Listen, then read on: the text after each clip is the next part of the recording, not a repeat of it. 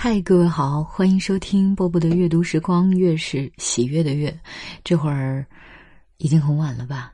来听一下这一篇台湾著名作家简征所写的《空城》。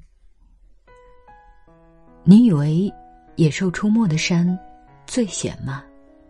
不，你记得，空山最险。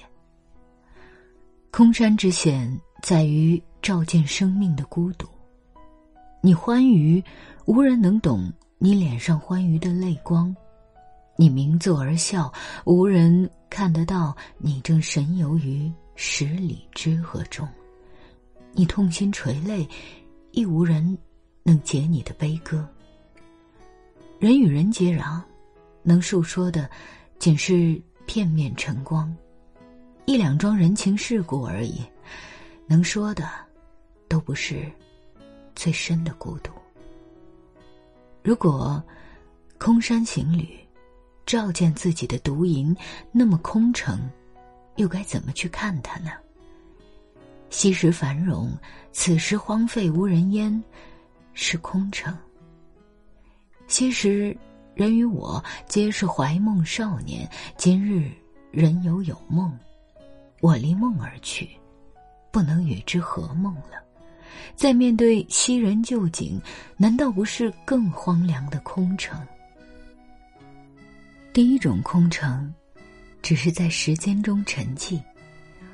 往昔的风流人物、起艳野史，因改朝更代而变成一段典故，在今人口耳之间传颂。如果时间够友善，这城墙仍有机会复苏，扮演。另一出将帅相逢、英雄美人的戏，城会被修起来，用琉璃瓦铺出它的华丽，也不乏鬼斧神工的巧匠造出一座座舞榭歌楼，把丝竹管弦引进来，使华城再度发生。人们拥戴繁华登基的魄力，与时间崩塌它的速度，是同等惊人的，则。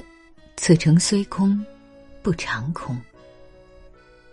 第二种空城是永远空无的，虽然旧人仍在，昔时城楼仍然完好，却因为梦的遗失而无法成全。等待的人漫无止境的等着那人归来，找回遗失的那桩梦的承诺，与之合符；而寻梦的人离开城门后，再也不敢回来。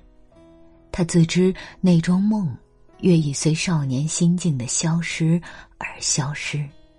虽然仍用旧名字、旧身世行走，却已不是有梦的少年。他不知道用什么言语对等待的人解释空城。若对方盘问他：“当年，你能给我一个梦？就算那梦已经找不回了，难道你现在不能给我另一个同样的梦吗？”他要如何说明白？人不可能给两个人同一种梦，也不可能给同一个人两种梦。当时春光少年，他与对方递梦时说过，再不可能对别人说这话了。虽然初梦已渺，无法在现实上开花结实，他流徙于江海中，曾有过机会。他人捧着梦要来与他交换，他终于不能再次允诺。基于对年少初梦的尊敬，与对那一位等待者的保护，既然不能与你合梦，自不会与他人成全了。桃花总是流成水，他在失梦的华光中风尘满面。等待的人。会继续等下去，基于对年少初梦的敬重；流落的人会继续流落下去，基于对年少初梦的敬重。空城，永远空城。好嘞，嗯，这篇文章就为大家读到这儿，然后在此要再宣传一下我的 主播训练营啊，因为想到作者的名字，就是很多人会读错，简征后鼻音，简征不是前鼻音啊，呃有些人会以为它是前鼻音的真。那我的训练营会在七月二十四号再次开营，是一个全新的三十五天的主播营，从零基础一直到。变现的非常多的内容是我重新写的课，重新录的课。具体的大家可以关注我的公号啊，来看一下啊，课程详情啊等等的。好，今天就是这样喽，我是波波，嗯，希望你的心不会是空城。